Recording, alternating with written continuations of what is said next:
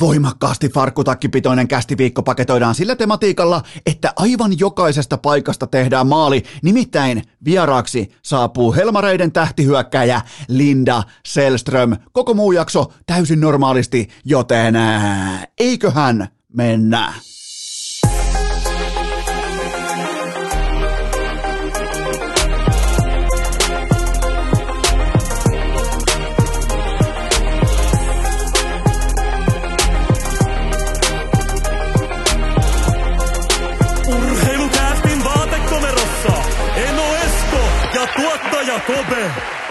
Tervetuloa te kaikki mitä rakkahimmat kummikuuntelijat. Jälleen kerran urheilukestin pariin on perjantai 17. päivä kesäkuuta ja Tampa Bay Lightning on virallisesti kuollut. Tämä on tiedote, tämä ei ole mielipide, vaan tämä on fakta. Nyt ei tarvita hiljaista hetkeä, vaan pikemminkin iloiset aplodit, koska Tämä oli tässä. Dynastia on nyt sientissä, se on paketissa. Tähän tuskin tarvii enää palata, koska Tampa Bay Lightning ja etenkään Andrei Vasilievski ei ole koskaan bounce backännyt kakkosottelussa. Tähän voidaan melkein antaa Eno Eskon jälkikäteinen garantii siitä, että kun, kun sä meet katsomaan John Cooperin ajan Tampa Bay Lightningia, se ei ole ikinä noussut kakkos ottelussa enää jaloille, joten tämä on purkissa. Tarkalleen ottaen Tampa Bay Lightning ei ole kokonaan vielä arkussa, vaan se on kauniisti viikattuna. Ika Lehkosen hyperseksikkää farkkutakin rintataskuun, mutta kuitenkin nyt kun äh, aivan selvää on se, että Colorado Avalanche palauttaa kunnian kalliovuorille 21 vuoden odotuksen jälkeen, niin mulla on muutama orastava uhkakuva tälle kaikille, nimittäin mikä oli Ikan valkoinen epäkauluspaita Ylen lähetyksessä. Mä sain pelkästään screenshotteja, mun on pakko myöntää, että mä katson matsit ää, Viaplaylta, mutta mikä oli tää Ikan epäkauluspaita, joka oli pahemmin rypyssä kuin Eno Eskon festaripaita 2009 provinssirokissa, joten nyt herää jopa kysymys, että onko Arsin silitysrauta liikkeen rikki, koska oli, oli muuten aika, sanotaanko aika offensiivinen ää, noin niinku paitavalinta tohon hetkeen, mutta toisaalta jos sä tuut farkkutakissa, niin et sä voi siitä suoraan hypätä johonkin ää, puvun ää, kauluspaitaan, mikä on täydellisesti viikattu ja näin poispäin, niin siin, sitä taustaa vasten mä tavallaan ymmärrän Ikan vähän tällä ehkä bohemityyppinen valkoinen epäkauluspaita Ylen lähetyksessä, mutta ää, siihen kanssa on syytä palata, että onko suklaa. Tämä ei ole, mulla ei ole tähän nyt mitään Suomen tullin tai puhumattakaan Amerikan tullin tuomaa faktaa pöytään, mutta onko suklaa kiellettyjen tuontielintarvikkeiden listalla, koska jos on, niin tässä on sellainen uhkakuva, että mm, Ää, Ika Lehkonen farkkutakissaan. Saattaa jopa niinku joutua Keravan kautta takaisin Turkuun, kun palaa tuolta Amerikoista, koska hän siis on ihan keskeisin suklaadiileri näköjään sekä Rane Raunonpojalle että Arturi Lehkoselle hänen, hänen omalle pojalleen, joten jos suklaa on kiellettyjen tuontielintarvikkeiden listalla, niin tuleeko Ikalle jopa Keravan reissu? Tulee tai ei, mutta urheilukästin tulikuumat kalastushatut, oikeastaan aika kaunilla aasin sillalla löytyy osoitteesta hikipanta.fi, olette tosi hieno hienosti ostanut kesäksi kalastushattuja, joten käykää hakemassa ne pois osoitteesta hikipanta.fi, koska mä tiedän, että kun mulla on varaa aloittaa muotikatsauksella urheilukästin perjantai jakso, niin teilläkin on silloin tietynlainen, niin kuin, mehän ollaan siis urheilukäst on ihan tuolla ja pit, pit, pitäisi julkaista lähinnä Pariisissa ja Milanossa, kun me ollaan jatkuvasti muodin ytimessä, niin käykää tsekkaamassa sinä, rakas kummikuuntelija, joka olet myös muodin ytimessä, arvostat ikan äh, farkkutakkia ja epäkauluspaitaa, niin käy tsekkaamassa kalastushatut osoitteesta hikipanta.fi. Ää, hypätäänpä yhtenä kollektiivina urheilukästin legendaariseen aikakoneeseen ja matkustetaan pitkästä aikaa kyllä vain lama-ajan Heinolaan. Ää, meillä valittiin punapaidoissa eli HP 47 joukkueen jalkapallojunnuissa ää, kapteeni erikseen jokaiseen otteluun ja mun on pakko myöntää, että mä menetin kapteenin nauhan vähintään kertaalleen sen takia, että mä vein mun joukkuetoverilta vein varman maalin pois, eli pallo oli lipumassa jo tyhjää maalia. Totta kai mä oon kärkipelaaja, mä käyn laittamassa jokaisen pallon maaliin myös maaliviivalta. Se on sisään koodattu.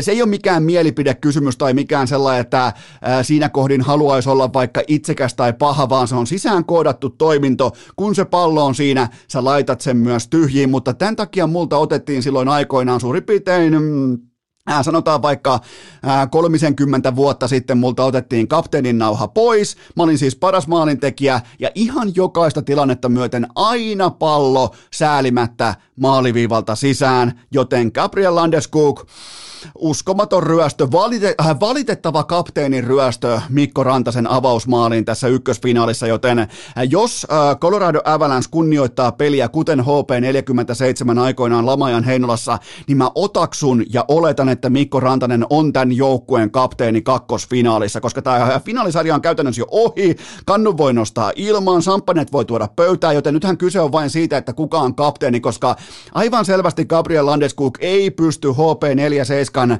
Suomi-sinetti, nuori Suomi-sääntöjen pohjalta kantamaan tätä vastuuta, joten mä otaksun, että Mikko Rantanen on sekä kakkosfinaalin paras pelaaja että joukkueensa kapteeni. Pitääkin kysyä, että onko Coloradossa sittenkään kaikki hyvin? Ja pitääkö ikään kuin, niin kuin Landeskukin tapauksessa, pitääkö Farkutakin hihan heilahtaa muutaman kerran hallin nyrkkeilykehässä, että saadaan asiaa selvyys, koska ethän sä mene Rane Raunonpoika Mikko Rantaselta varastamaan tolla tavalla pommin varma varmaa sisäänlipuvaa kiekkoa maalivivalta sillä, että jouduttiin melkein katsomaan nauhalta frame frameiltä, että osuuko Landeskuukki siihen kiekkoon vai ei, onko se jo maalissa vai ei, joten Landeskuukilta näin muodoin kapteenin C pois rinnasta ja tämä C totta kai siirretään Mikko Rantaselle. Ää, nyt kun Ikan Ikan legendaarinen punainen muistikirja on mailin korkeudessa Denverissä, niin mun on nyt pakko ottaa porukka reppuselkään. Mun on pakko ottaa urheilukästin kaikki kummikuuntelijat Eno Eskon omakohtaisen muistiinpanovihkon osalta reppuselkään. Nimittäin mä kertaan fin- avausfinaalin Colorado Avalanche vastaan Tampa Bay Lightning, josta jälkimmäinen on siis arkussa, niin mä kertaan avausfinaalin viisi tärkeintä seikkaa, eli nyt on pakko tiivistää, nyt on pakko tavallaan, ja kokeillaan myös hypätä sinne ihan kaukalon tasolle, siihen urheilun tasolle, siihen ja jos teitä kiinnostaa mun analyyttinen poiminta tästä ykkösfinaalista, niin se tulee nimittäin nyt pöytään. Oli ensinnäkin aika kova paikka lähteä tiivistämään vain viiteen seikkaan sitä, että minkä takia tämä sarja on isänille 1-0, mutta mä kuitenkin koetan sen tehdä nyt. Ää, ensinnäkin, Ihan selvästi korkea ilmanala ja ankara luisteluvaade, se oli ihan oikea asia. Mä oon ehkä jopa vähän vähätellyt tätä tekijää, mutta enpä muuten vähättele toista kertaa.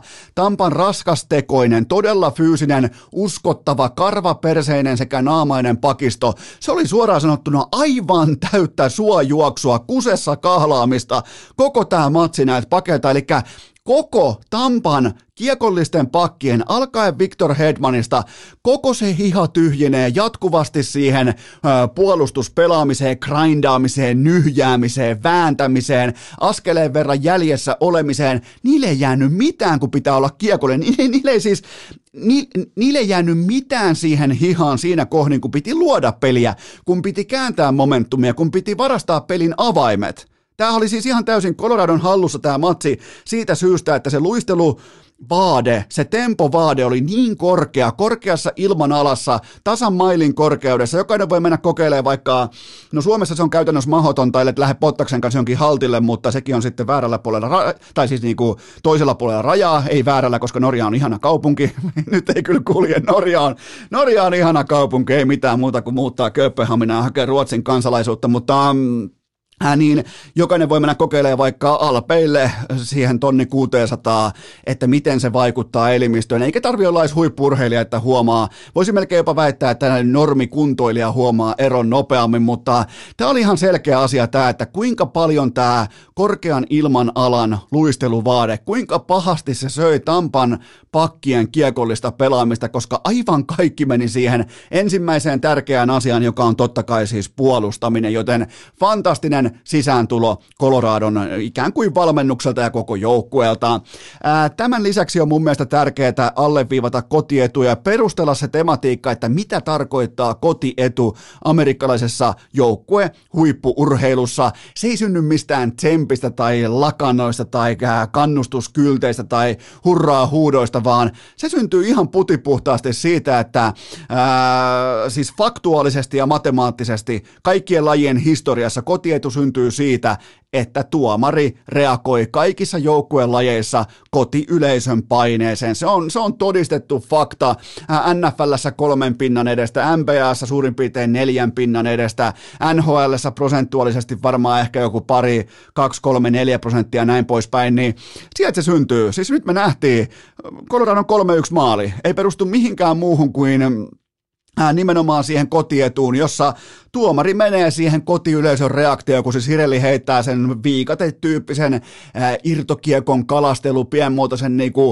niinku, voisiko sanoa spiraalin muotoisen mailan pyöräytyksen, ja se sattuu osumaan makaria jalkoihin, ja se viheltää siitä aika hepposin merkein 5 kolmosen, ja se on täysin kotiyleisön vihellys. Noin voitetaan otteluita. Toi on se tapa, miten voitetaan koti, ja minkä takia pelataan asiasta, jonka nimi on kotietu. Tos on se kotietu. Toi on se hetki, kun sulla on se kotietu. Sä saat sen ilmaisen 5 kolmosen, sen jälkeen sulla on kiekko Mikko Rantasen lavassa, ja se löytää tyhjistä Arturi Lehkosen, ja peli on 3-1. Joten Tämä on se kotietu. Se ei ole se fanikyltti tai se ei ole se hurraahuuto. Totta kai ne on arvokkaita asioita, mutta niitä ei pysty mitenkään todistamaan matemaattisesti. Se on ihan vaan kylmä fakta tuomarit, tuomarit menee siihen paineeseen. Ei ne pelaajat yhtäkkiä saa vaikka lisähauista tai ei, ei niiden yhtäkkiä keuhkot vedä 100 millimoolia sisään sen jälkeen, kun siellä on yleisöä tai ei ole yleisöä. Joten tota, näin se on ja Colorado käytti erittäin hyvin hyväkseen tätä niinku, tuomareiden anteliasta hetkeä siinä, missä se oli mahdollista. Sitten kohta numero kolme, Ää, tässä kohdin yksi mun suosikkipelaajista, Braden Point, ei ole traktori, vaan peräkärry. Hän on kentällä raahattavana, hän on Tampalle valitettavasti tässä kohdin näillä näytöillä hän on uhka eikä mahdollisuus. Ja mä ymmärrän ihan täysin, minkä takia Albertan provinssin kovasieluinen kanukki haluaa olla kentällä. Tämä on, äh, tää on, tää on gut check, tämä on tietyllä tapaa statement, tää on, tässä halutaan olla suuri pelaaja, tässä halutaan olla se, kaveri, joka koskaan kukaan ikinä missään yhteydessä ei pääse sanomaan, että no olikohan se vamma niin paha, koska toi puree hammasta, toi yrittää kaikkensa taistella, mutta kun sulla on vastassa Colorado Avalanche, jonka kaikki pelaaminen perustuu liikkeeseen, ja sä et pysty astumaan sun omaan A-gameen sisään ollenkaan siihen oikeastaan liepeillekään, niin sä oot valitettavasti, sä et ole enää se traktori, vaan sä oot se raahattava peräkärry, joka on rasite tälle joukkueelle. Joten sanotaanko melkein, että 18 hukkaminuuttia jäällä avausfinaalissa, ei mitään käyttöä. Siellä on 0 plus 1, mistä mä en edes tiedä, mistä se tuli, koska tuolla äijällä ei ollut minkään näköistä sillä ei ollut minkään näköistä tuotantoa offensiivisesti missään vaiheessa. Ja, ja omissa totta kai oli ontuvainen pelaaja ymmärrettävästi, kun pelaa ilman toista jalkaa, mutta ää, mä ootin Braden Point, että hän palaa kaukaloon vasta sitten, kun hän pystyy olemaan traktori. Ei palannut, hän on tällä hetkellä peräkärry. Ää, Darcy Kemper, kohta numero neljä, Darcy Kemper. Nyt kaikki varmaan odottaa, että mä nostan esiin 87 pinnan torjuntaprosentin tai äh, toisen erän omiin työnnetyn kiekon eli OTK, mutta en. Mä en tee sitä. Hän otti tuplaveen mukaansa ja äh, se mikä on tärkeää Darcy Kemperin tiimoilta, niin hän otti ylivoimalla, kun hän siis itse pelasi totta kai alivoimalla, hän otti kiekot kolme kautta kolme kiinni. Ja ne oli kaikki isoja torjuntoja, varsinkin Nikita Kutseroviin momentum-hetkillä. Ne oli isoja koppeja, eli se, äh, Kemper kuitenkin, vaikka sinne meni helppoja, niin fakta on se, että YVllä, Tampan YVllä Kemper pystyy astumaan esiin, pystyy tukahduttamaan sen, äh, lumipalloilmiön, joka me ollaan nähty Tampan pelaamisessa. Silloin kun alkaa Kutserovilla alkaa kulkea YVllä, siihen tulee Stamkosia, siihen tulee Palattia, siihen tulee Hedmania ja näin poispäin, niin eh, se on vittumainen koneisto sen jälkeen, kun ne saa sen tavallaan tietynlaisen mestarin momentumin käynti, joten siinä Darcy Kemper ehdottomasti mies paikallaan. Muuten totta kai tulee olemaan, vaikka pokait on nyt jo jaettu ja näin poispäin urheilukästin tyyliin, niin tulee olemaan äärimmäisen, jos mä olisin Colorado Avalanche-fani, niin ky- kyllä mulla olisi kohta kynnet purtu, kuten Joe Säkikillä konsanaan, koska ethän sä voi luottaa täysin siihen, että Darcy Kemper ottaa seuraavaa kiekkoa kiinni. Sä et vaan voi luottaa siihen, se voi mennä viivasta, se voi mennä mistä tahansa, koska tahansa maaliin, mutta kuten todettua, omassa AV-pelaamisessaan hän otti ratkaisutorjunnat kiinni. Sitten mun mielestä tärkein, Tämä ottelu, avausfinaali, tämä oli Nikita Kutserov showta, se ihan uskomaton 3-2 kavennusmaali, minkä se tarjoli, oliko palatille likimain tyhjiä, mä en edes muista kuka sen teki tyhjiä, mutta, mutta siis se harhautuskompo siinä rytmissä ja se kaikki, niin otetaan se pois tuosta matsista. Tämä oli siis ihan täys blowout. Tämä, tämä oli pulpettiistunto. Tämä oli isät vastaan pojat. Älkää tuijottako taulua, siellä lukee 4-3, tasainen matsi jatkoajalla. Tää, tuijottakaa peliä. Tämä oli ylimarssi. Tämä oli statement. Tämä oli siis, en olisi ikinä uskoa, että pystyy tulemaan luukuista ulos ö, levon kautta näin dynaamisella esityksellä, minkä Colorado Avalanche pystyi lyömään pöytään, joten ää, yhteenvetona se, että Colorado Avalanche johtaa sarjaa taululla 1-0, mutta henkisesti mun papereissa se pelillinen statementti, mikä tuli pöytään, niin kyllä tämä on 2-0 tämä sarja tässä kohdin henkisesti, ja, mutta sitten taas toisaalta tietää, kuinka hyvä Tampa on ollut näissä tilanteissa, mutta otetaan kuitenkin tähän vielä ikään kuin yksi ihan relevantti uhkakuva liittyen tähän ottelusarjaan, koska mulla on totta kai, mulla on sympatiat Coloradossa, mulla on um, siellä on suomalaispelaajia, mulla on Colorado auhoisti liuskalla ja näin poispäin, mutta ää, lopuksi yksi uhkakuva liittyen tähän finaalisarjaan, ja tämä tapahtui vasta Andrei Burakovskin sangen upean jatkoaikamaalin jälkeen. Oli muuten Valeri Nikuskinilta sitten pikkusen verran kaunis peli siihen alle. Mikä maltti, mikä kyky myydä sitä tilannetta sen jälkeen Burakovskille tossa tilanteessa Stanley Cupin finaalit maltaa laittaa kämmeneltä kämmenelle tyhjää maaliin, niin se oli kuulkaa kaunis, äh, kaunis peli siihen sitten venäläishyökkäjältä, mutta se uhkakuva, Coloradon mitään voittamattomat nuoret nousukkaat juhli kentällä kuin ensimmäistä kiinteistökauppansa. Siis se vaikutti hetken aikaa se kenttä, kun siellä olisi stadin yöelämä käynnissä, kun nämä kaikki saatana mouho kiinteistön välittäjät, jotka on myynyt sen ekan kämppänsä, ne tulee sinne hu, vittu hublotin kelloilla, ne ajaa sinne Audi, mikä se on, TT-kympillä, tulee siihen pihaan, että nyt on, kuulkaa, se tässä stadin kiinteistökaupassa on uusi kuningas, niin, niin se, se oli ehkä, siinä oli ehkä vähän liikaa tällä tällaista, kiinteistökauppeet on muuten vittu pahimpia tolla alalla, joten tota, siellä on aina champagneet pöydässä ja ne aina VIPn äh, tytöille kertomassa, että miten ollaan kiinteistöllä on uusia kuninkaita, että just tänään diilattiin, kuulkaa Kontulasta 22 neliö tosta, niin hei suutele sormusta, mutta siis saa juhlia ja saa näyttää iloisia tunteita, mutta se kontrasti oli aivan hirvittävä, koska Coloradolla oli melkein, niillä oli melkein kristallipullot auki, kun taas samaan aikaan Victor Hedman ja Corey Perry katsoo taululle, että ok, ai, siellä on noin lukemat, aika tuttua kauraa, me ollaan oltu tässä ennenkin, lähdetäänpä, lähdetäänpä töihin, lähdetäänpä hotellille lepäämään sen jälkeen töihin, me tiedetään tasan tarkkaan missä me ollaan, joten siinä oli aika aika jyrkkäkin kontrasti tuossa tilanteessa, miten lennokkaasti Coloradon nuoret nousukkaat juhli tätä kyseistä jatkoaikavoittoa. Siellä oli hyvä, ettei osat lentänyt hanskatkin jäähän ja ehkä vähän, vähän avattiin kypärän remmiä ja osa heitti ehkä jo orastavaa kunniakierrosta, vaikka työ ei ole todellakaan maalissa. Joten se on sellainen uhkakuva. Jos tuo joukkue pystyy tuosta nyt vaikka sitten kapteeni Rantasen ja kumppaneiden johdolla ikään kuin stabilisoimaan tuon tilanteen, että ei jätkät mitään ei ole voitettu, että mä ymmärrän totta kai, kaikki ymmärtää se, että tunne kaapaa toiminnan tietyssä tilanteessa, mutta tuossa se, miten Tampa Bay Lightningin kokeneet pelaajat kattoo taulua, katsoo sitä Coloradon juhlimista, niin eh, mä, mä oon nähnyt sen ennenkin. Mä oon nähnyt sen liian monta kertaa. Siinä oli muun muassa vaikka Toronto oli samassa tilanteessa juhliensa kanssa, Rangers kotonaan sama homma, joten se on se uhkakuva. Okei, Mikko Rantanen kolmostähti, nykyään myös joukkueen kapteeni. Mun mielestä tämä suoritus tuli pöytään orastavalla säästöliekillä, vain 19 minuuttia peliaikaa. Rantanen siis varastettu maalitauluun ja myös maalisyöttö. Huomatteko muuten eräänlaisen tendenssin?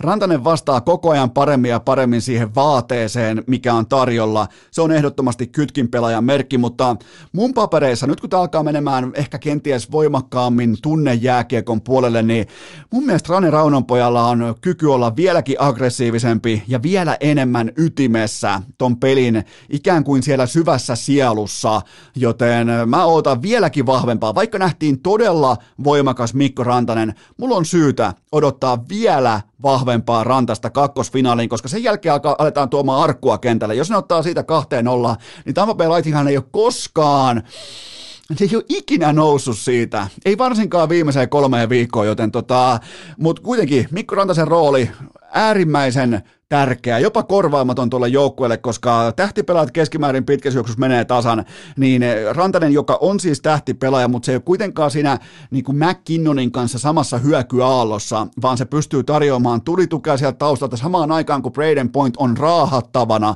tuolla kaukalossa. Siitä syntyy merkittävä pelillinen etu nimenomaan isäntäjoukkueelle. Toinen finaali, sen ratkaisee mun papereissa täysin isäntäjoukkueen juhlien mitta. Kuinka pitkään juhlittiin tätä ykkösfinaalin voittoa, jatkoaikavoittoa, upeata tunneskaala voittoa, joten tämä on valitettavasti, tämä on se paikka, jossa Tampa Bay Lightning on syystä tai toisesta aina parhaimmillaan. Se ei ole enää mitään sattumaa tai se ei ole mikään ohut suonen veto, vaan tämä on ihan selkeä jatkumo. Ne on tässä kohdin parhaimmillaan ja tästä syystä mä odotan, että juhlat on juhlittu. Tämä oli tällainen klassinen viisi minuuttia ja sen jälkeen fokus seuraavaan matsiin, mutta mä ootan tämän tiimoilta koko kauden jalkavinta Coloradoa jäälle, koska se on myrkkyä, se on kovaa myrkkyä.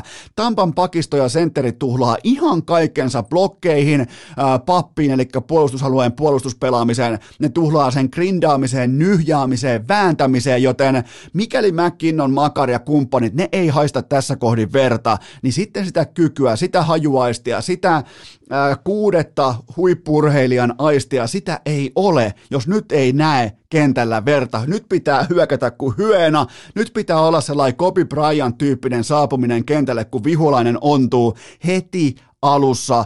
Eka tilanne, eka 10 minuuttia, luulot pois, munat luukkuun ja siitä ottelusarja 2-0. Urheilukääst! Tilastot varastettu Arposelta ja näkemykset Hofrenilta. Tähän on teille huippunopea kaupallinen tiedot ja sen tarjoaa Pizza Rustika. Nyt laitetaan nimittäin porukalla Pasi Pesuun. Pasi Rautiainen, hän on mukana tässä kampanjassa. Hänen pisteitä lasketaan koko ajan tässä Pizza Rustikan EM-jalkapallon bracketissa, johon sä lähet messiin, mä lähden messiin, me kaikki lähdetään messiin. Ja sen lohkon nimi on totta kai urheilukästin kummikunta. Tämä on teille kaikille tuttu miesten EM-lopputurnauksesta vuosi sitten, ja nyt tämä sama ralli otetaan naisten lopputurnauksen tiimoilta, joten kaikki messiin, ei tarvi mitään muuta kuin veikata tulokset, ei tarvi oikeastaan, jos olit vuosi sitten messissä, niin se kone muistaa sut automaattisesti, joten, ja mä, mä, muuten sain viestin, mä sain viestin, että viime vuoden voittaja Tulikuuma Dippinäätä ilmoitti, että hän aikoo puolustaa titteliä, joten kaikki on messissä,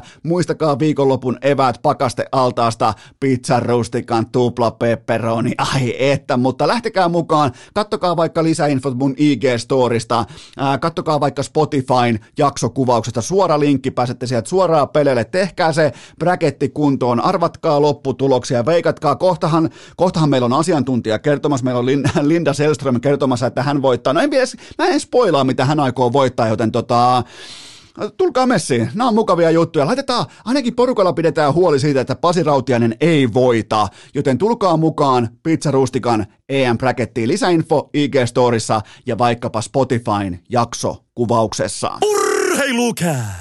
Saatat olla kovan luokan tekijä, mutta oletko tehnyt koskaan käsistäsi jousia? Lieneepähän paikallaan myöntää, että nyt on kulkaa urheilukästin piskuisessa ja ennen kaikkea matalan budjetin maaseutuvaatekomerossa mieli korkealla, koska kyllä vain pihanurmikko on lähtenyt uudestaan eloon. Ensin ilmaus, sen jälkeen kylvö, tämän jälkeen tuhtikastelu ja nyt näkyy tämän ankaran olympiadityyppisen työnteon jälkeen näkyy myös tuloksia, joten tupla tauluun ei kuitenkaan vielä nyt ei ole niin torijuhlan paikka. Mä toivon, että tämä ei aiheuta minkäännäköistä niin kuin vaikkapa ää, Vääksyssä ei lähdetä yhtäkkiä jäänhoitokoneen Champonin kanssa torille, mutta tämä on kuitenkin iso askel Eno Eskon piskuisessa puutarhabisneksessä, joten nyt on Tämä on, tämä mä tiedän, tämä on, tämä on uskomaton hetki meille kaikille. Mä tiedän, tällä saattaa jopa olla, ihan pystyn jopa kuvittelemaan Oskari Saaren kyyneleet poskipäillä, kun hän kuuntelee tätä kohtaa. Kuitenkin niin kuin puutarhuri majurina kuuntelee, miten hänen kisällinsä on saanut nurmikon uudelleen elo, joten tämä on iso hetki. Mutta nyt tehdään kuitenkin sillä tavalla liittyen urheilukästiin, että mulla on teille muutama täsmänosto ympäri urheilumaailman, eli ei teidän kysymyksiä, vaan mennään topic. Mulla on vähän ikävä ollut tällaista ikään kuin run rundown-tyyppistä topikkilista, eli mulla on tossa mun edessä paperi, missä lukee asioita, siinä ei ole mitään muuta kuin yksi sana, ja mun on pakko ottaa siitä kiinni. Mennään ensimmäiseen aiheeseen, joka on se, että Anton Levci, Jussi Olkinuora ja Otto Leskinen lähtee NHLään, ja mikä näitä kavereita yhdistää? Yksikään ei ole kaikki munat korissa henkisesti tämän kyseisen läpimurron kanssa. Ne pystyy elämään itsensä kanssa, ne pystyy elämään saavutuksiensa kanssa, vaikka tulisi hopeat kaulaa, joten mun mielestä kaikilla on todella fiksu, sangen moderni sopimus, paljon kokemusta jo tässä vaiheessa nimenomaan jääkiekosta, mutta myös elämästä. Se on helvetin tärkeää lähteä tonne niin sanottuun uuteen maailmaan siten, että sulla on, sulla on kokemusta elämästä se, se, on, se on kaikki kaikessa, joten ää, siellä on osa totta kai jo käynyt, mutta kuitenkin tämä kolmikko mun mielestä ää, ilmineeraa jo sitä ää, tietyllä tapaa, että minkälainen pelaaja lähtee vähän ehkä myöhäisemmällä iällä varttuneempana nykyään NHL. Mun mielestä se on kolme loistavaa urheilijaa, loistavaa esimerkkiä ja ennen kaikkea niin kuin uskottavaa NHL-pelaajaa, joten ei sinne ole mikään pakko lähteä. Meillä, mä tiedän, meillä on ollut kaasupohjas, meillä on ollut Patrick Lainen ruukien kausi, meillä on ollut nuori Sebastian Aho, meillä on ollut välitön Miro Heiskanen, kaikki, meillä on äh, Kaapo Kakon kakkosvaraus, niin, niin mä tiedän, meillä on ollut kollektiivinen kaasupohjassa, mutta nämä tervepäiset, jo vähän marinoitu valmistuneet huippujääkiekkoilijat. Tämä on erittäin tervetullut esimerkki, että sinne lähdetään myös varttuneemmalla iällä, silloin kun kaikki munat ei ole vaikkapa itsetunnon tiimoilta siihen, että tuleekohan mulle nyt, tuleeko musta NHL-pelaajaa vai ei. Me ollaan nähty kovia sulamisia vaikka puljun tiimoilta, uusi nousu sielläkin ja näin poispäin, niin tämä on helvetin hyvä uutinen, että nämä kaverit lähtee NHL. Mun mielestä kaikilla on, kuten sanottu, kaikilla on fiksu Äh, sen luokan sopimus, että organisaatiot myös haluaa nämä kaverit tonne. Se, se, se kertoo siitä, kun tehdään tällainen äh, kaksisuuntainen lappu, missä AHL-puoli ei ole sitten silkkaa paskaa, joten äh, Levtsi, Olkinuora, Leskinen, pystyn kaikille näkemään tulevaisuuden NHL. Kukaan tuskin tulee olemaan, kukaan tuskin pystyy viemään suoraan sitä dominanttitasoa Euroopasta NHL, mutta joka tapauksessa jokaisella on ehdottomasti sauma olla relevantti NHL-pelaaja, joten, joten nyt kaikki junnut, kello on helvetinmoinen kiire johonkin, niin kuunnelkaa syketänne, kuunnel, aistikaa huoneen lämpötila, älkää juosko mihinkään, mikä te ette tiedä, onko siellä mitään siellä seuraavan oven takana, vaan rakentakaa sitä kokonaispakettia aivan kaikessa rauhassa, kuten vaikkapa nämä kolme pelaajaa. Seuraava pointti on se, että, tai seuraava poiminta oikeastaan on se, että John Tortorella on Philadelphia Flyersin ykköskandidaatti, jopa tarjouksen arvoinen päävalmentaja ehdokas tähän kyseiseen otatukseen. Tämä on kulkaa ottelu tehty taivaassa. Kivikautinen päävalmentaja menee ohjaamaan keskinkertaisia pelaajia kaupungissa, jossa fanit, saatanan scumbag-tyyppiset Flyers-fanit, ne kuvittelee olevansa suurempia kuin itse peli tai jopa koko laji, joten tästä tulee erittäin eroottisen kaunis tarina ja potkuista niistä tulee ikimuistoinen hetki. Mä toivon, että tämä toteutuu, koska tästä tulee absoluuttinen fiasko. Me kaikki rakastetaan vihata Flyersia, joten sen takia tämä on meille mitä parhain kesäuutinen. Ää, Bruce Cassidy, Bruce Cassidy, kuulkaa Bostonin potkujen jälkeen välittömästi Vegas Golden Knightsia. Tämä on mun mielestä mahtava valinta. NHLn paras defensiivinen päävalmentaja yhdessä Barry Trotzin kanssa nyt tämä on, niinku, on nyt siitä kiinni, että joku uskottava kahden suunnan sentteri sinne ja Jack Aihe laitaan ja se on siinä. Materiaali piisaa todella pitkälle, ihan vaikka kannuun saakka ja samalla totta kai myös veskariosasto ryhtiin, mutta näin haetaan, näin haetaan se kultakimpale. Totta kai voit sanoa vaikka, että kultakimpale on Barry Trotz tänä kesänä, mutta näin haetaan se ehdottomasti uskottava päävalmentaja pois markkinoilta, siis todella kova haku ja välittömästi kaikki rapalat vetee, koko nuotta vedettiin, jopa niin troolattiin saatana, että saadaan tämä Cassidy Las Vegas ja nyt se on siellä, joten ihan fantastinen hankinta. Ja tämä mahdollistaa myös tietyllä tapaa sen, että tämä siirtyy tämä pelutus marssijärjestys, kaikki tämä siirtyy aikuisuuden tilaan tuossa organisaatiossa, eli mä heittäisin välittömästi Jack Eichelin helvettiin keskikaistalta, mä lahjoisin jotenkin Patrice Bergeronin tulemaan mukanani Vegasiin, siinä olisi aika vahva startti, mutta Bergeronhan on jo sanonut, että hän pelaa vain Bostonissa, jos hän pelaa jääkiekkoa, joten se ymmärrettäköön, mutta Tämä oli kova haku. Tämä on, tämä on käänteinen Philadelphia Flyers. Tämä on todella kova haku. Brad Lambert, Uutiset kertoo, uutiset, uutiset osaa ikään kuin alleviivata otsikoissa, että NHL Draftin osake on tällä hetkellä syöksykierteessä. Ää, tuliko yllätyksenä? Nyt kättä sydämelle. Kaikki nyt laittaa käden sydämelle. Tuliko yllätyksenä? ei tullut. Punalippuja kenttä täynnä, seurajoukkueita likimain yhtä paljon kuin ikävuosia tässä vaiheessa. Ja mikäli tämä kaikki on Lambertin taustajoukkueen tapa vivuttaa tämä poika oikeaan NHL-organisaation eikä mihinkään saatanan Arizonaan, niin silloin tämä on neroutta. Kaikissa muissa tapauksissa tämä on fiasko ja tilannehan on siis faktuaalisesti se, että Brad Lambertin pitää tehdä itsestään 5-5 jääkiekon erityisosaaja. Tällä hetkellä hän sopii paremmin Roman Rottenbergin 3-3 lätkä fantasiaa kuin oikeeseen jääkiekkoon, joten töitä on edessä ihan helvetisti, että aikoo olla edes relevantti Euroopan huipputason pelaaja, puhumattakaan NHLstä. Se on tällä hetkellä faktuaalinen tilanne, koska sieltä puuttuu niin paljon elementtejä, missä on, mä en, mä en syytä, että kaveri on lintsari, mä totean vaan, että hän on saanut talentillaan niin paljon anteeksi läpi ikävuosiensa, Faija hakkaa rumpua vielä vieressä, että meidän poika, meidän poika, meidän ykkösyyv, ykkösketju, kaikki IFK, Jyp, kaikki, peli kanssa mulle heti, niin nyt pitää oppia pelaa jääkiekkoa, koska talentissa me ollaan varmaan kaikki samaa mieltä. Me ollaan varmaan käsistä kaikki samaa mieltä, mutta toi on toi, kuka täällä on lähipupit täynnä, jopa maaseudullakin on sellaisia, kello on helvetin hyvät kädet tai jalat. Tässä on yksi puhuu, tässä näin, kattokaa, kuunnakaa. Täällä se puhuu, se kenestä ei tullut koskaan mitään.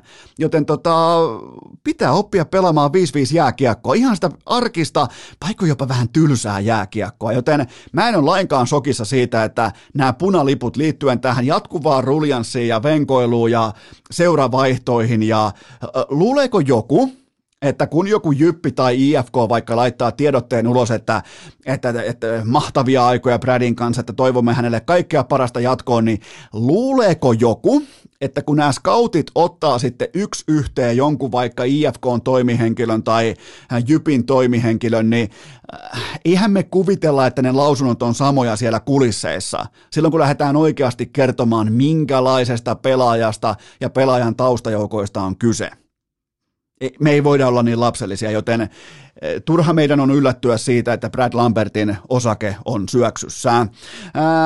sitten ehkä jopa niin kuin orastava hiljainen hetki, mä toivon, että kaikki lopettaa sen, mitä ollaan nyt tekemässä. Mäkin otan täällä ihan niin kuin vähän oikaisen ryhtiä, koska urheilukästin kummimaalivahti Goat Carter Hutton lopettaa veskariuransa, joten otetaanpa hattua kouraa ja muistellaan Carter Huttonin hienoimpia hetkiä hänen maalivahtiurallaan, kuten vaikkapa liki kymmenen päästettyä maalia keskiarvolla tämän kauden alussa Arizona Coyotien maalilla ja näin poispäin, joten vaikka, vaikka tämä on meille kaikille raskas hetki, niin ollaan kuitenkin iloisia siitä, että me saatiin kokea se priima tavallaan niin kuin priima vuodet, priima viikot suorastaan saatiin kokea yhdessä, joten Goat Carter Hutton täten ei muuta kuin räpylät ja kilvet naulaan. Ää, Marko Anttila, Mörkö Marko, hän siirtyy nyt sitten kärppiin ja mun on pakko kysyä, että minkä takia, siis kärpät, minkä takia, minkä takia te palkkaatte Mörkö Marko Anttilan teidän joukkueeseen? Anttilan keväisin suurin piirtein leijonapaita päällä 3-4 ottelua keskimäärin relevantti. Ja siis käsittämättömällä tavalla merkittävä pelaaja. Ja loppuajan mä haluan nyt ihan oikeasti vastauksia siitä, että mihin tehtävään Anttila on palkattu, koska mä en ymmärrä. Se on täysin selittämätön tosiasia, että hän on leijona paidassa sitä, mitä hän on keskimäärin yksi, kaksi tai kolme ottelua per MM rupeama, mutta 60 ottelua jääkin. Siis kattoko kärpät ollenkaan vastustajansa pelaamista puolivälierissä Ilvestä vastaan? Anttila ei saanut mitään aikaan. Se oli siis raahattavana se oli raahattavana, se oli peräkärrynä siellä jäällä. Sitä roudattiin mukana, joten tota, omakohtaisesti ymmärrän siis brändiarvon, ymmärrän mörkö huuman, ymmärrän kaksinkertaisen MM-kultamitalisti ja olympiavoittajan, mutta ja, ja kaiken sen puolen bisneksestä mä ymmärrän totta kai, mutta Pelillisesti Oulun kärpät mun mielestä standardin pitäisi olla paljon korkeammalla. Ää, nyt kun puhutaan standardista, niin ää, Jori Lehterä tapparaan. Ai että, sieltä. Ei tehdä samaa virhettä kuin Kontiolan kanssa. Tämä on niin kuin tavallaan tappara osoittaa tällä hankinnalla näitä, ollaan opittu, ollaan tehty läksymme, ei voida todeta tämän tason pelaajille, siis ihan jopa niin kuin syöttämisen tiimoilta sukupolvitason suomalaismittakaavan talenteille, että joo, ei meillä ole enää käyttöä, että ei, ei, ei meille varmaan enää mahu pelaamaan, että on ikäkin tuon verran jo ja, ja, ja näin poispäin, niin, niin samaa virhettä ei tehdä, ja nyt sitten Jori Lehtelä tulee olemaan yksi keskikaistan merkittävimmistä pelaajista seuraavat ajat SM-liigassa ja Tapparassa. Niin se vaan menee. Koskaan ei mene pois sellainen tosiasia jääkeikosta kuin pelaamisen taito, pelaa syöttämisen taito, peliäly, pelikäsitys, pelin tunne, mikä Lehterällä on täysin poikkeuksellinen. Se tuntee se, silloin, muuten, silloin se aisti kunnossa. Mä niin sanoisin melkein jopa, että pienten syöttöjen antajana voi olla jopa kaikkien aikojen paras suomalaispelaaja. Nimenomaan niiden syöttöjen, mitä välttämättä tavalliset pulliaiset ei edes huomaa, että se tilanne on kehittymässä, niin niissä Jori Lehterä on melkein parhaimmillaan, joten Tapparalta täysin fantastinen hankinta. Nimenomaan siinä valossa, että nyt kun on uusi areena, on, on mestaruusvyöllä, on uusia tuloväyliä, uutta revenyytä, näin poispäin, niin, niin kyllä sun pitää laittaa kättä taskuun ja ottaa, että et sä tee sitä samaa virhettä kuin Kontiolan kanssa. Sitä ei ole varaa tehdä, joten loistava hankinta Tapparalta ja hienoa nähdä taikuri takaisin SM Liiga kaukaloissa.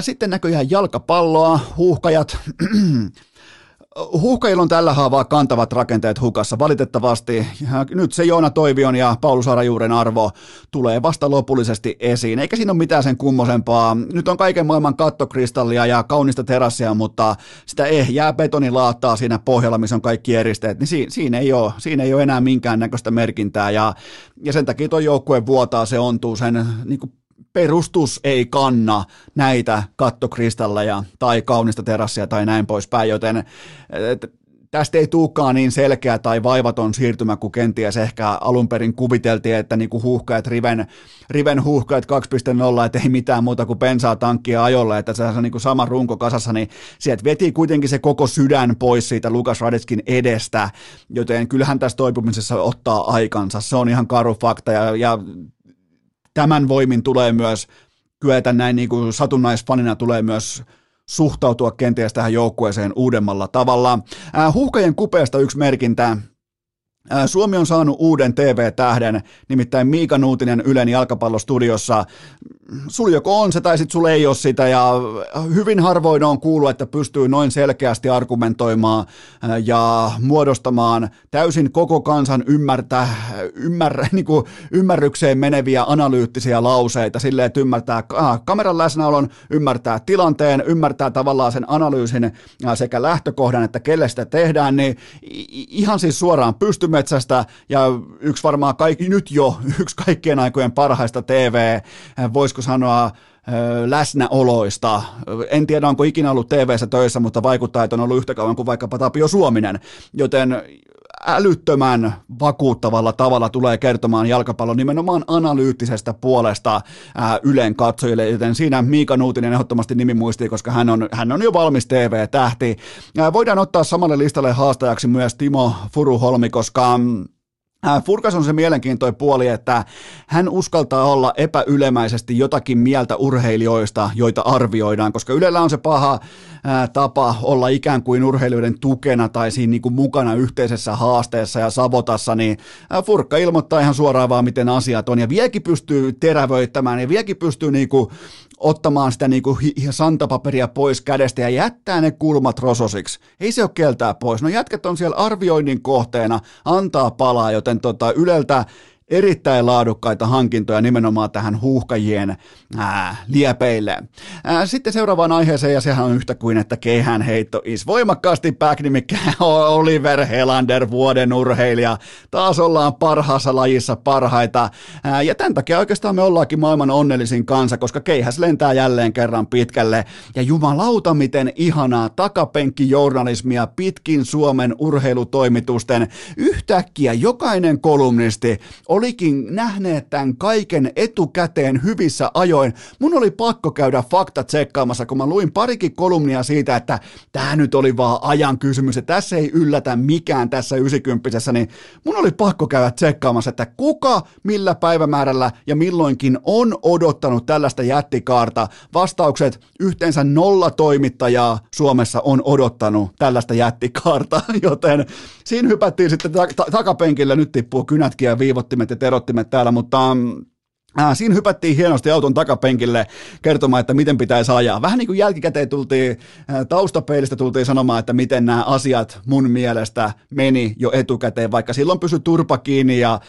ja näin poispäin, ennen kuin olisi pitänyt pystyä antamaan ne arvioit, joten tämä on kaunis hetki, kun annetaan sitä takapenkkijournalismia, kun tuleekin jossakin ex-suositussa lajissa se kuuma hetki käsille, joten tota, ja ainoastaan Santtu Silvenoinen piti linjansa.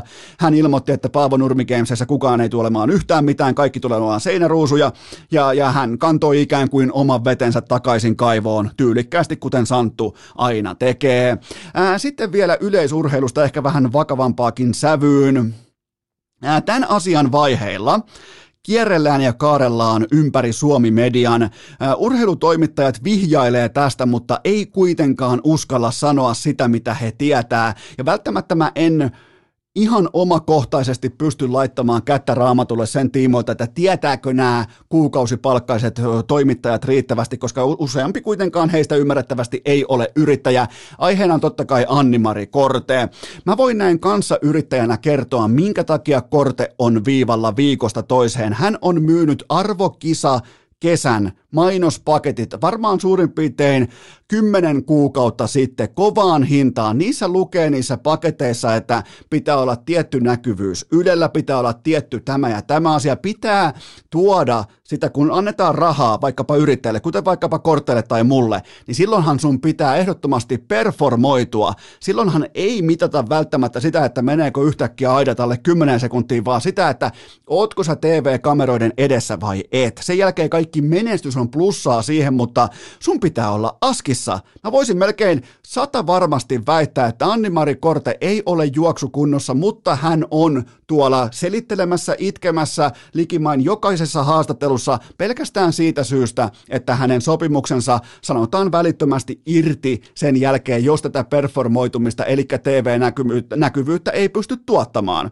Siitä on kyse. Sen takia Korte on viivalla ja juoksee sekunnin hitaammin kuin kukaan muu tuolla. Ja sen takia siellä ollaan, kun se on edelleen, se on Ylen se on tällainen niin kuin Ylen ää, suosikkilapsi, niin sen takia edelleen joka ikinen kerta, kun sijoittuu vaikka, sanotaan vaikka siellä 19, niin siellä on, kuulkaa, siellä on primetime-tunnit käytössä, että nyt tuodaan kortehaastattelu, ja sen jälkeen samat selitykset, samat itkut joka ikinen kerta.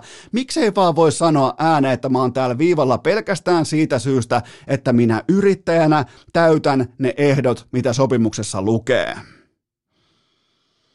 Noin se on nyt sanottu urheilutoimittajat, ei tämä ole näin hankalaa. Älkää esittäkö tyhmää silloin, kun te tiedätte, mistä on kyse. Joten siitä on kyse Anni-Mari Korteen kohdalla. Ää, golfia, ehdottomasti golfia. Iso golfkatsaus US Open. Se on kuulkaa alkanut Bostonissa ja Kalle Samoja on poskettomassa iskussa torstai ja perjantai taktikoiden ja sitten lauantaina ja sunnuntaina munat luukkuja molemmat kierrokset alle 65 lyöntiä. Se on kuulkaa tehtaan takulla. Ää, mä ihmettelen todella, mikäli Samoja ei löydy top 5 porukasta. On niin kuin aivan älyttömässä iskussa, nimittäin mulle paikan päältä faktoja, golf-faktoja kertoo ehkä Suomen tämän hetken johtava golf-asiantuntija Lärppä. Lärpän mukaan Samoja on aivan älyttömässä vireessä, varsinkin kun tulee lähelle viheriötä, sanotaanko sellainen, muille se viheriö on vaikka mm, kulmasta kulmaan se on vaikka 15 metriä leveä, niin samoja viheriö alkaa jo 100 metriä ennen reikää, koska kaikki on niin helppoa, kiva ja mukavaa, joten Kalle Samoja voittaa US Openin. Sen jälkeen muuten torille. Siellä on, siellä on Boston, siellä sitten niin sitten suora lento Helsinkiin, ja Kultaranta-resortissa isot juhlat, joten se on, se on siinä. Taas muuten, on muuten taas hyvä syy lähteä presidentti Niinistöltä, Niinistöllä pois jostain kissaristiäisistä, että samoja tuo pojan kotiin, niin, niin, niin sehän on siinä. Ei tarvitsisi Sauli Niinistönkään pyöriä noissa kaiken maailman ahvenanmaalaisissa keskinkertaisissa konserteissa, kun voi lähteä jätkeen kanssa vähän ottaa mugia. Joten tota, Joo, Kalle Samoja. Golf-katsaus. Ette muuten jos uskon, että tulee golf-katsaus tähän. Sitten on vielä totta kai viikonloppuna Jukolan viesti. Mä vähän, ehkä jopa vähän tyhjensin mun hihaa siihen tuossa alkuviikosta, mutta todetaan nyt vaan, että äh, Jarmo Reiman tuo Angelmien, Angelniemen ankkurit ykkösenä maaliin ja äh, tota, sitten toi, kuka se olikaan, no nythän tulikin et, Rajamäen rykmentin vahva juoksija, Mattisen Reka, Reka tulee kakkoseksi ja heitetään siihen vaikka sitten vielä kolmanneksi, niin, niin ketähän olisi ollut siihen aikaan, kun Eno Esko viimeksi katsoi suunnistusta, tai oli mukana myös noissa, itsekin juoksin Kainun rastiviikolla ja näin poispäin pikkupoikana, niin ketä silloin oli kovia, oli Jarmo Reiman, Reka Mattinen ja silloin ei ollut vielä Janne Salme. Oli se kyllä nousussa silloin jo, ihan junnu juoksijan tai jotain näin. Heitetään Janne Salmi vielä siihen niin kuin kolmanneksi tähän ja, ja Minna Kauppi voittaa naisten tuo Lahden öö, suunnistusharrastusklubin. Minna Kauppi tuo ykkösenä Venlojen viestissä maali, joten siinä on urheilukästin ennakko Jukolan viesti. Menkää ihmeessä paikan päälle, jos haluatte. Tota, se on jossain tuo, onko se Mynämäellä tai jossain Turun suunnalla tämä Jukolan viesti, niin menkää ihmeessä, se on hyvin mystinen. Mulla itse asiassa vähän on jopa tällaista niin kuin Jukolan viesti kopukkaa tässä meneillään, joten tota, tekisi mieli mennä katsomaan, mutta, mutta, mutta öisin nukutaan, päivisin ollaan hereillä. Näin kertoi meille Aki Hintsa aikoinaan, joten tota, on pakko, pakko kunnioittaa sitä, sitä ohjetta, jonka hän ilmaiseksi mulle antoi, mutta siinä oli, siinä oli tämä katsaus. Kaikki lajit on käyty läpi. Nyt pitää pieni tauko ja sen jälkeen Linda Selström. Urheilukääst! Yhtä kyseenalainen lopputuote kuin Virkkusen hävytön kultakello fetissi! Mutta, mutta, mutta tähän välikköön mun on teille huippunopea kaupallinen tiedot ja sen tarjoaa Prodigi diskit kyllä vain urheilukästin kiekot yksin oikeudella ja pahoittelut kaikille siitä, että viimeisimpänä mainospäivänä, eli toisin sanoen keskiviikkona liittyen Prodigyin, siellä tuli pieni näppäilyvirhe toimistolla ja nämä kaikki uudet kiekot johonkin katosivat kesken ankaran myyntisessio, joten siitä kättä pystyy, mutta nyt sieltä löytyy kaikki nämä uudet, kuten vaikka tulikuumat Väinökiekot, löytyy sitten tämä välillä osutaan useimmiten ei missata kiekko, joten ne on nyt kaikki osoitteessa prodigustore.eu, etsikää sieltä urheilukästi luukku ja sinne koodia, urheilukäst saatte 10 pinnaa kaikesta alennusta ja ne on nyt siellä, varsinkin toi Väinökiekko, se on todella suosittu, menkää hakemaan se putteri pois siinä, kyseisessä putterissa lukee siis kaikille meille ikään kuin lohdutuksena, että älä huoli, ei Väinökään osaa putata, joten se on mun mielestä sellainen, niin kuin millä asenteella pitää lähestyä tätä kyseistä kesää ja ennen kaikkea olkalaukkuvaellus kuumaa heinäkuuta, joten tota, siellä on kiekkoja, menkää hakemaan, käyttäkää koodia urheilukäst prodigustore.eu, tähän kylkeen vielä Eno Eskolta ihan oma, ikioma mainos, muistakaa hikipanta.fi, kalastushattuja, festaripaitoja, vauvan tulikuumat podit, MM-lätkän mestaruuspaidat, vieläkin siellä, se oikeastaan sopii kaikkiin tilanteisiin, grilli grilikamat, golftamineet, ne kaikki löytyy osoitteesta hikipanta.fi ja nyt Helmareiden tähtihyökkääjä Linda Selström. Rätti kouraan, imuri esille, kästi kuulokkeisiin, leuka rintaan ja tupaminttiin. On aika toivottaa tervetulleeksi urheilukästiin seuraava vieras, joka tunnistetaan ennen kaikkea siitä, kun panokset on pöydässä, kun kaikki marmorit siivotaan siihen pöydän keskiosioon. Tämä kyseinen nainen tekee joka ikinen kerta arvokkaan maalin sinivalkoisessa paidassa. Linda Selström, tervetuloa urheilukästiin. Kiitos paljon ja kivat tuommoiset paineet latasit heti alkuun tuohon noin DM-kisoja mä, ajatellen. Mä, mähän, siis vain, mähän siis vain raportoin siitä, siitä maailmasta, jonka mä itse olen nähnyt. Nimittäin mähän, mun on pakko myöntää, että mä en ole kattonut ihan jokaista Helmareitten ottelua, mutta kun mä oon kattonut, silloin on aika korkeat panokset ja sä oot tehnyt lähtökohtaisesti aina maalin, niin, niin onhan mun otanta ainakin kohdallaan. Niin, sun pitäisi ehkä katsoa vielä vähän useammin, jos mä sitten tekisin vielä enemmän niitä maaleja. Lupaat sitten katsoa kaikki noin noi kisapelit sitten kanssa. No niin, itse asiassa niihin, niihin tota, alkulohkopeleihin mulla onkin jo jonkinnäköinen näkö, näkemys siitä, että sä oot vähintään semmoisessa maali, ehkä puolitoista maalia per peli kunnossa. Kova se on, ta- tavoitteet pitää olla kovat, ainakin mun osalta, joka ei niinku lajista sen kummosemmin mitään ymmärrä, mutta tota, mut, mut si- siihen aina perustuu tällä arvokisa ke- kesä tavallaan suomalaisessa urheilussa, että tällaiset niinku sivusta, miten voi sanoa, kotisohva katsojat lataa kovia odotuksia joukkueisiin, niin ootko tavallaan niinku päässyt jo siihen moodiin sisään? No, musta lähettää, lähettää ottaa maalipörssi voittoa ja koko kisojenkin voittoon, niin mi- miksi laittaa rima yhtään se alemmas? Tuossa on, tos on sitä puhetta, mitä mä halusinkin kuulla, mutta siis Linda Selström, yli 100 maajoukkueen ottelua ja niissä yli 50 kaappia. Ää, kaikkien aikojen maalintekijä naisten maajoukkueessa. Mitä tärkeämpi matsi, sitä isompi suoritus pöytään, mutta mulla on kuitenkin sulle lämmittelykysymyksiä. Ootko sä valmis? Mennään. Mulla on tieto siitä, että sä olet vimosen päälle suklaan ystävä. Kerro mulle, mikä on paras suklaamerkki? No, Fatser. Okei. Ei ole Fa- Fatserin voittanut tätä. Ruotsalaiset yrittää Marabuuta tyrkyttää, mutta ei, ei toimi. Okei, eli sulla on niinku sellainen viimeinen äh, ikään kuin kotimainen linjasto pystyssä, että si- siitä ei jousteta. Ei. Ja onko täällä, jos täällä niin linjoilla on jotain Fatserin tyyppejä, niin hit me up. Mä, mä, mulla oli joskus toiveammattina oli Fatserille suklaamaistajaksi. Okei, itse asiassa meissä on jotain samaa, koska mulla, mä oon joskus junnuna, ehkä vähän niin kuin vanhempanakin mä oon haaveillut, että mä olisin töissä sipsitehtaalla. Oi vitsi. Joten tota, tavallaan niin kuin meillä on samoja haaveita, mutta toi on aika kova heittää toi, onko se ihan se Fatserin ihan normisininen siinä kärjessä? Joo, kyllä ne kaikki toimii. Mutta toi, olisi, niin toi sipsi on myös kova. Et jos sais ne niin molemmat tehtaat siihen vierekkäin, niin sitten voisi kävellä siinä niin ees taas. Kun, kun syö sitä makeeta, niin sitten alkaa tekemään mieli suolasta ja sitten vetää vähän sipsiähköä ja sitten sen päälle taas makeeta. Et se olisi, se olisi aika semmoinen unelma. Ja toihan on nimenomaan se, että miten huippurheilija tankkaa oman koneistonsa kohti arvokisoja, niin totahan niin kuin suositellaan ihan kaikille. Mm-hmm. mun, mun täytyy oikein itsekin pohtia mun suosikki suklaamerkkejä, niin mun top kolme on Tupla, Mars ja Dumle. Onko sulla niihin mitään todettavaa noin niin kuin asiantuntijana? Joo, tupla on hyvä. Ja mä, mä siis rakastan niitä pikkupatukoita.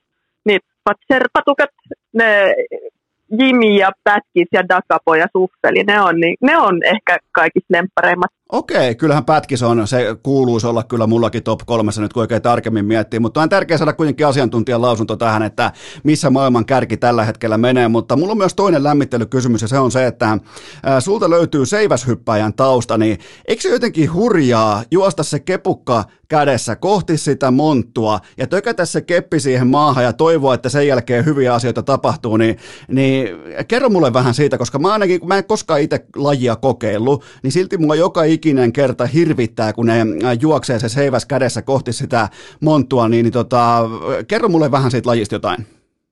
No siis noin mäkin ajattelen nyt niin kuin jälkikäteen, että se on ihan hulluja hommaa, kuka niin semmoiseen lähtee. Mutta silloin kun sitä itse teki, niin sitä ehkä itse silloin tajunnut tai osannut ajatella sitä tuolta kantilta, mutta nyt jälkeenpäin on sillä, että mitä ihmettä tuli tehty. Kun sä, säkin menit aika korkeasta numeroista yli. Sähän voitit tässä kultaakin, jos en väärin muista ja näin poispäin, niin jotain kolme ja puolta metriä junnuissa, niin se on kuitenkin maanpinnasta, niin se on aika korkealla se rima. Joo, kyllä se sattuu, jos sieltä asfalttia tippuu. Eli voidaan siis todeta, että kyseessä on vinksahtanut laji. Joo, se on, se on, just näin. Se on tärkeää saada siihen konsensus. Okei, ensimmäinen vähän tällainen niin kuin jopa jalkapalloa niin kuin aika konkreettisestikin sivuava kysymys, niin mikä on tällä hetkellä kunto, koska tuossa toukokuun alussa oli takareisi huolia, niin mikä on, mikä on tähtihyökkään status just nyt?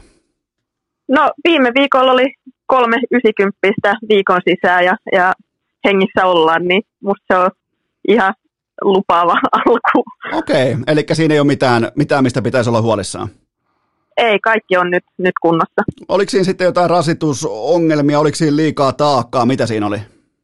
Joo, siinä oli joku krooninen ylirasitus, vamma ja siellä näki jotain solumuutosta siinä, siinä lihaksessa ja, ja se kipeytyi heti, kun, kun sitä vähän, vähän rasitti ja joudun sitten olemaan aika lailla kaksi kuukautta pois normitreenaamisesta ja normitreenirytmistä, mutta pikkuhiljaa se onneksi tuli sitten, sitten kuntoon ja nyt ei ollut enää muutama viikkoa niin kuin mitään tuntemuksia, niin toivotaan, että jatkuu tällä.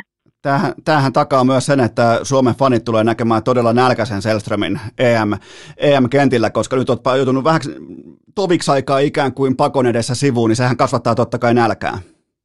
Niinpä, ja sitten kun mä menin tässä nyt luppailemaan sitä maalipörssin voittoakin, niin aika nälkäisenä sinne on pakko lähteä. Toi on muuten ihan hyvä otsikko heittää tuohon, että Selström lupaa maalipörssin voiton ja EM-kultaa, niin mun mielestä silloin niin kuin tietynlainen horisontti on asetettu. Joo, ja kaikki vähempi on, on täys floppi. Niin se onkin muuten paha, kun sitten alkaa tulee paikalle Iltalehteen ja Iltasanomia ja ilmoittaa, että tämä oli ihan täys fiasko, kun tuli vaan hopeeta. Ja tuli maalipörssissä, niin. maalipörssissä vaikka kolmas sija, niin, niin 11 osumalla, niin ei, et, ei yhtään mihinkään tällä. Mutta se on aika, ei, ei.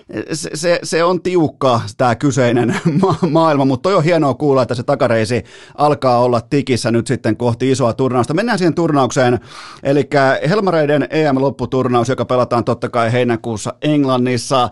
Äh, kerro mulle vähän siitä lisäajan tilanteesta. Mun oli äsken pakko katsoa YouTubesta se uudelleen äh, Portugalia vastaa lisäaika ja 0-0 taulussa ja sen jälkeen pallo on sulla oikealla jalalla, niin kerro mulle vähän mitä sä näit ja miten sä muistelet sitä tilannetta, mikä oli lopulta se naula, mikä vei teidät sitten tähän äh, lopputurnaukseen?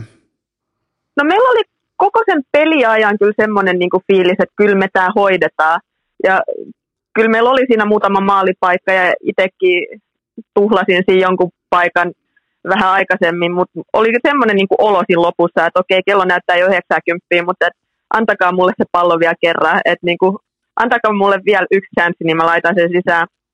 Ja sitten mä sain siinä pallon summaselta, olisi ollut vasen jalka auki, mutta ei, ei sillä en halunnut lähteä kuitenkaan yrittää, niin käsi oikealle ja, ja sieltä takakulmasta löytyi semmoinen tila, mihin se pallo sitten upposi kivasti. Miten tota, oo ihan rehellinen, tuntuuko tuollaisessa laukauksessa, joka leijailee veskarin yli, ikään kuin suoraan veskarin linjalta yli, niin tuntuuko siinä alussa aina siltä, että tämä muuten menee nyt takakatsomoon, tämä menee jopa saattaa mennä Töölön Lahteen saakka tai johonkin, niin, niin tuliko siinä sellainen fiilis, että nyt muuten karkaa kauas?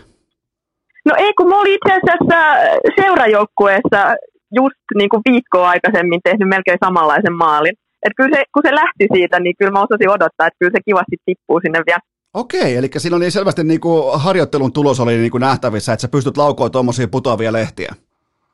Joo, välillä, välillä tulee semmoinen suonenveto, joka sitten sattuu hyvin. Se oli ainakin aika, niin kuin, jos se oli suonenveto, niin aika kohtalaisen hyvin ajoitettu draaman kaaren ihan kannalta nimenomaan siihen se maali sitten, ja tuomari viheltää kolmesti sen jälkeen pilliin, ja, ja sen jälkeen kädet kohti taivasta. Niin mikä oli muuten fiilis joukkueella sen jälkeen, kun tämä varmistui tämä EM-paikka? No siis tosi, tosi hyvä, ja osa itki onnesta, ja itsellä oli ehkä semmoinen, että ei osannut oikein sisäistää sitä. Mulla oli heti, kun mä näin, että se pallo meni sisään, oli sellainen, että jes, että se uppos. Ja sitten mä tajusin, että ei helvetti, kohta tulee koko jengi tulee niinku niskaa. Että mä menisin lähteä juoksemaan sitä kenttää ympäri. Mä lähdin eka niinku, kar- olin kartamassa oikealle. Sitten mä näin, että sieltä tulee Amanda Rantanen tulee mua kohti. Mä käännyin vasemmalle ja ajattelin, että okei, mä lähden juoksemaan kautta pakoon. Mutta sitten sieltä tulee Sanni Franssi, että sitten ne sai lopulta mut kiinni ja jäin sinne kasa alimmaiseksi.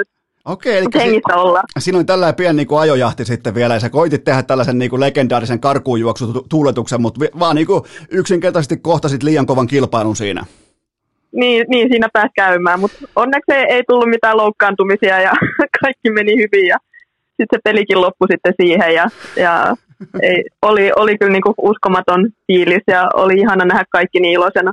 Ää, nyt on totta kai on pitkä odotus takana. On ollut kaiken maailman pandemia ja muuta ja, ja toivottavasti niihin asioihin ei tarvitse sen osalta enää palata, mutta mitä on nyt päällimmäisenä mielessä näin EM-kesään? Totta kai sulla oli se ää, takareisi, se on nyt kunnossa, mutta kerro mulle vähän fiilistä, ää, fiiliksistä, kun lähdetään kohti Englantia, että mitä, m- mitä maalintekijän päässä pyörii?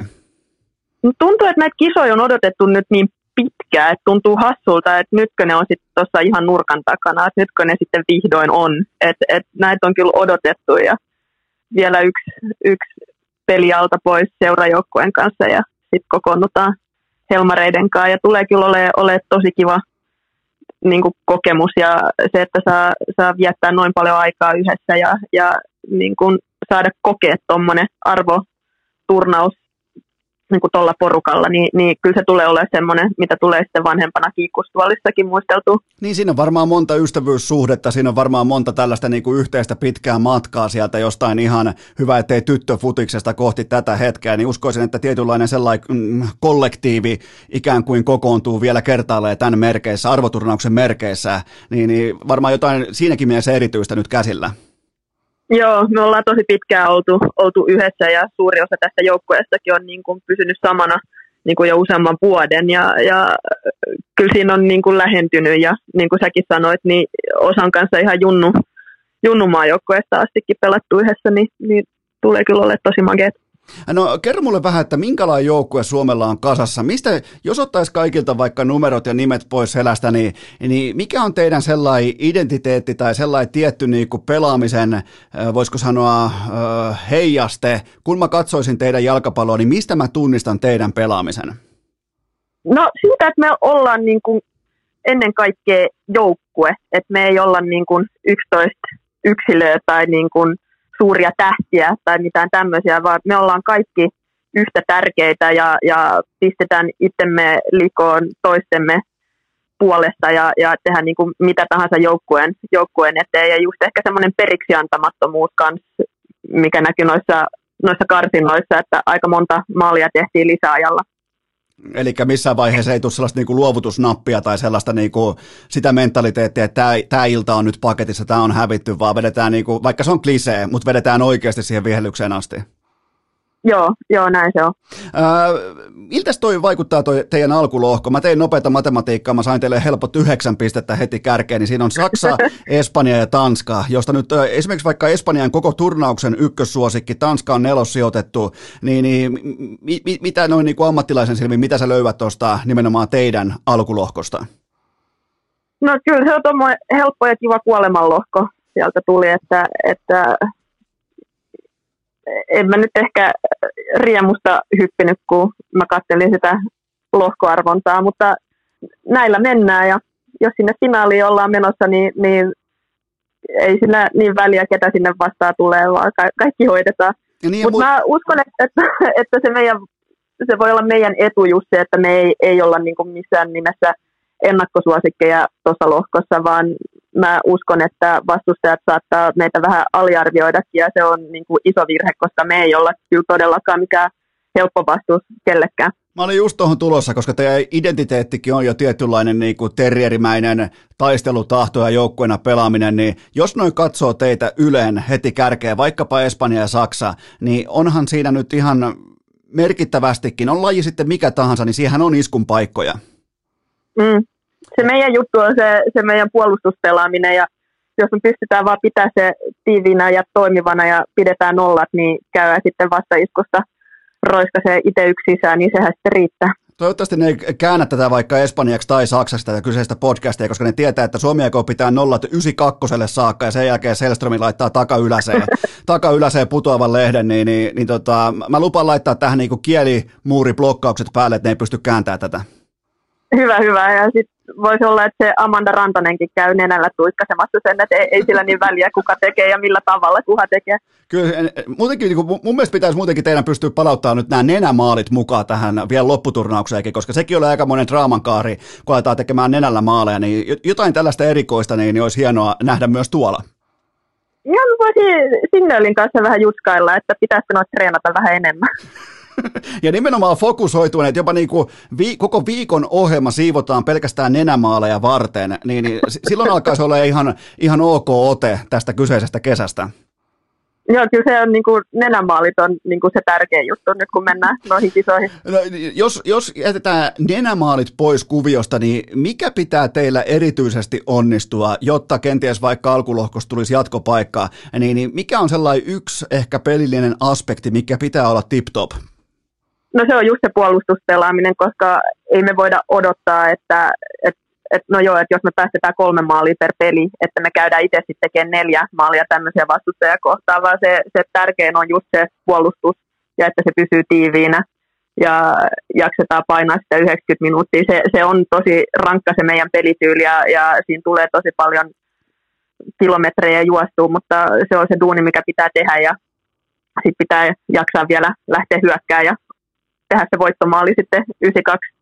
Ja tuossa on vielä sekin, että, että teidän joukkueen pitää kollektiivisesti nauttia siitä, että te voitte heittää vaikkapa vastustajan tähtipelaajalle koko ajan kapuloita rattaisiin, niin siitä saada tavallaan sitä bensaa omaa tankkiin mukaan. Niin onhan se kerrassaan hienoa, kun pystyy ikään kuin nollaamaan ja pystyy nimenomaan hiekottamaan vastustajien tähtipelaajien rakentelua näin poispäin, niin siitä teille merkittävä ase. Mm, niinpä pitää toivoa, että hekin sitten turhautuu siinä, että jos, jos kokee, että on on vaikea luoda maalintekopaikkoja eikä meidän oikein päästä mihinkään. Ja sieltä Kuikka ja Western käy muutamat liukkarit vetäsemässä, niin ei, ei, se ole, ei se ole kiva niillä vastustajille ja toivottavasti se menee niilläkin sitten tunteisiin. Onko tota, minkälainen on naisten jalkapallossa keskimäärin tällainen niin kuin ehkä trash talk-kulttuuri tai tällainen niin kuin ihon alle pyrkiminen, niin onko se kuinka vahvana mukana näissä peleissä?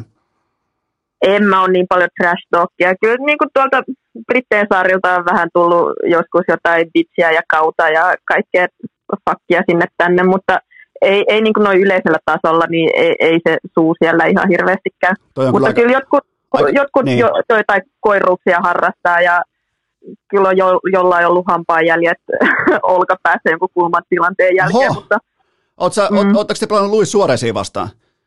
Ei, tai en mä ainakaan usko, että hän silloin oli siellä, mutta mä muistan Junnumaan joukkoissa, portugalilainen kävi meidän toppariin vähän maistamassa. Okei, no tavallaan niin kuin lohdullista nähdä, että Luis Suoresin perintö elää myös, myös naisten jalkapallossa, mutta tota, tuohon toho vielä lisätäkseni tuohon trash että aika heikolla, heikoilla kantimilla on trash talk, jossa on pelkkää niin kuin bitch ja kau pohjaista niin kuin huutelua, niin, niin, niin tota, et jos ei se ton parempaa Briteilläkään, niin ne voi jättää sen kokonaan sivuun.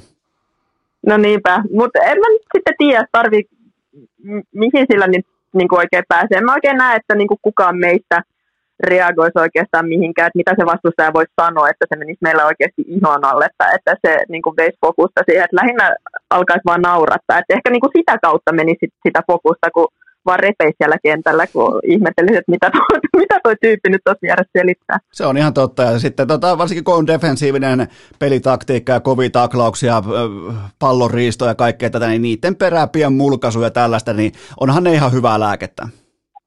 Niin, ja kyllähän se nyt sitten, kyllähän siitä saa itsekin vaan lisää energiaa, että jos itse no mä nyt en ehkä ihan hirveästi liukkareita tee, mutta jos joku toinen siellä meistä tekee liukkari ja sitten vastustajalla menee tunteisiin ja se alkaa mussuttaa, niin kyllähän se niin kuin sen jälkeen haluaa vielä uudestaan, kun on huomannut, että toisella menee kuppi nurin, niin haluaa ärsyttää vaan lisää. Todellakin. Lupaatko tuon jälkeen kuitenkin urheilukästin kuuntelijat, vedät, vedät vähintään yhden liukkarin kisoissa?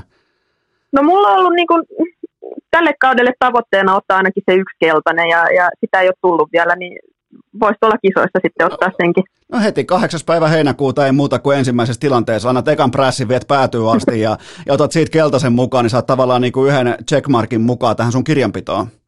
Niin, tot, tavoitteet täyttynyt. Okei, okay, hei, arvokisoissa, on laji sitten mikä tahansa, niin aina syntyy sellaisia niin kuin, ehkä sankaritarinoita, syntyy sellaisia tuntemattomia pelaajatarinoita, missä heittomerkeissä koko kansa alkaa puhua jostain pelaajasta, niin anna mulle etupellosta jo sellainen Suomen pelaaja, josta kansa puhuu heinäkuussa teidän joukkueesta. Heitä mulle sitten jostain taustalta joku, joka tulee vallottamaan suomalaisten sydämet. Oi vitsi, se voi olla ihan kukan tahansa meistä. että se, vaikea niin kuin nostaa yhtä, koska tosiaan se voi olla kuka tahansa meistä. Et se Amanda Rantasen nenämaalikin, se Amandan eka leiri, eka maaottelu ja tyyli eka minuutti kentällä ja sitten käy ratkaisee nenämaalilla, niin, niin kyllä se niin kuin kertoo siitä, että se voi olla ihan kuka tahansa tästä ryhmästä. Ainakaan, ainakaan Rantanen ei tuhlaa aikaa. Ei, se, se kyllä teki vaikutuksen saman tien kuin tässä kentällä. No entäs sitten tällainen niin kuin johtavien pelaajien osasto, niin sun lisäksi ketä muita löytyy niin kuin tällaisia, ketkä on, ketkä on nähnyt tämän pitkän matkan kohti tähän, tätä niin kuin arvokisakesää?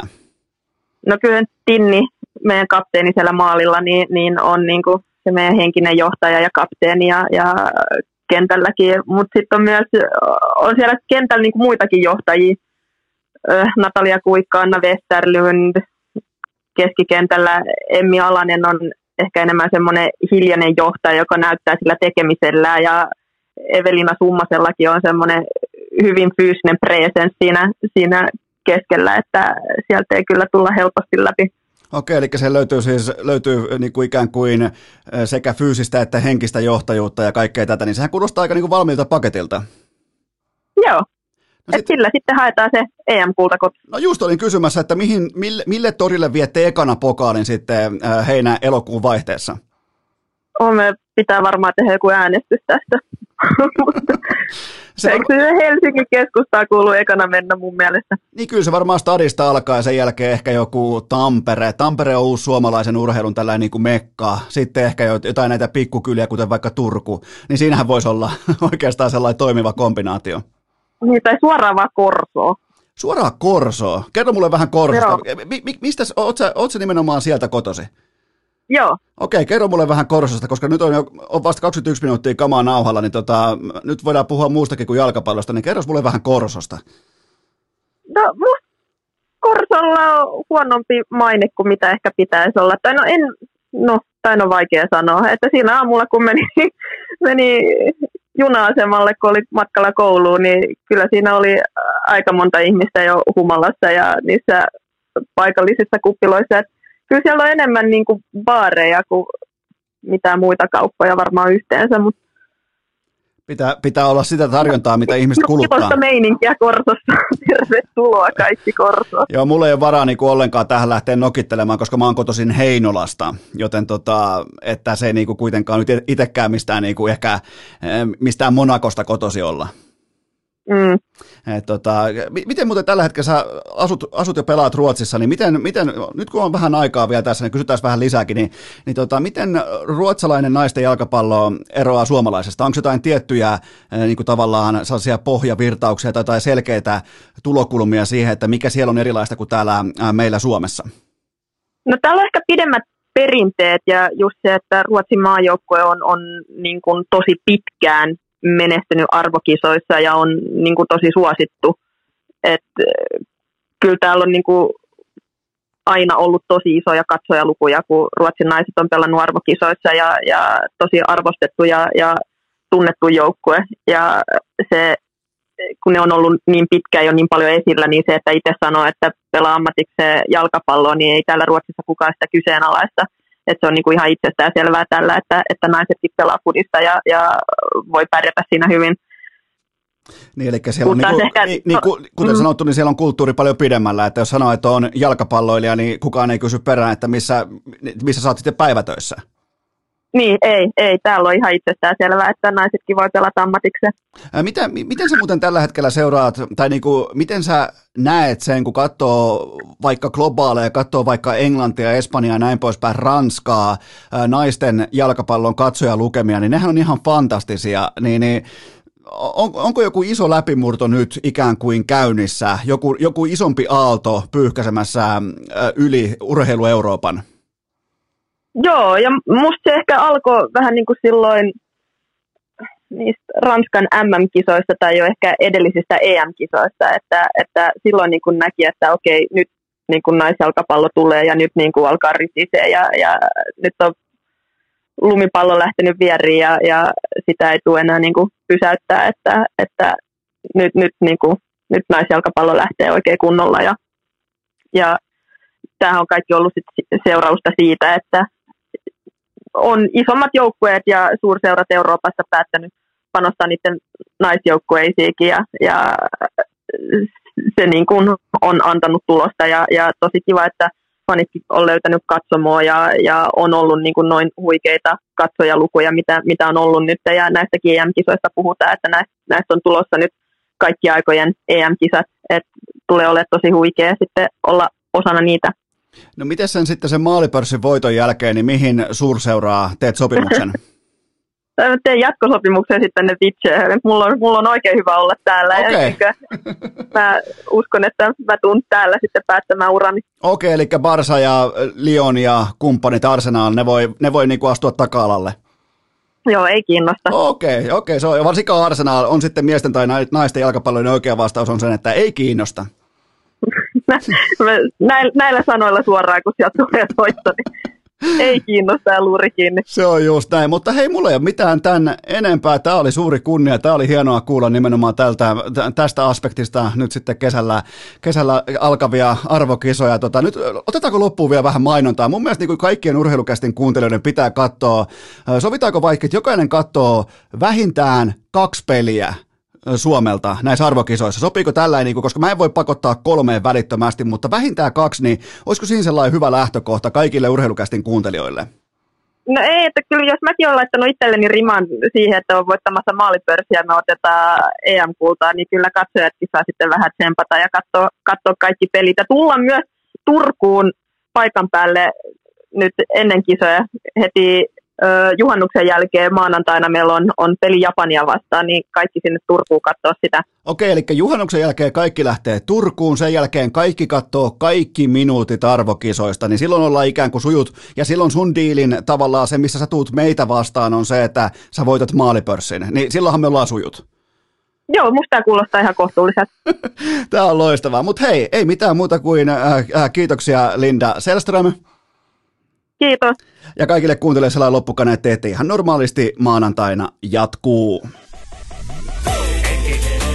Nyt alkaa viikonloppu. Tuskin on kellä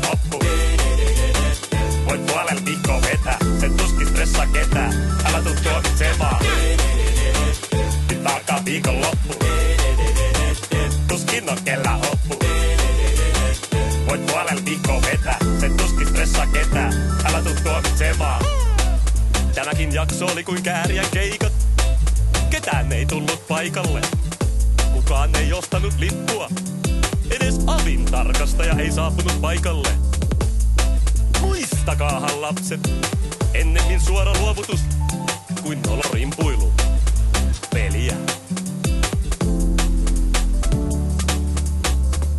Vaatetomero tyhjenee. Onko äänitys päällä? kuuleeko kukaan?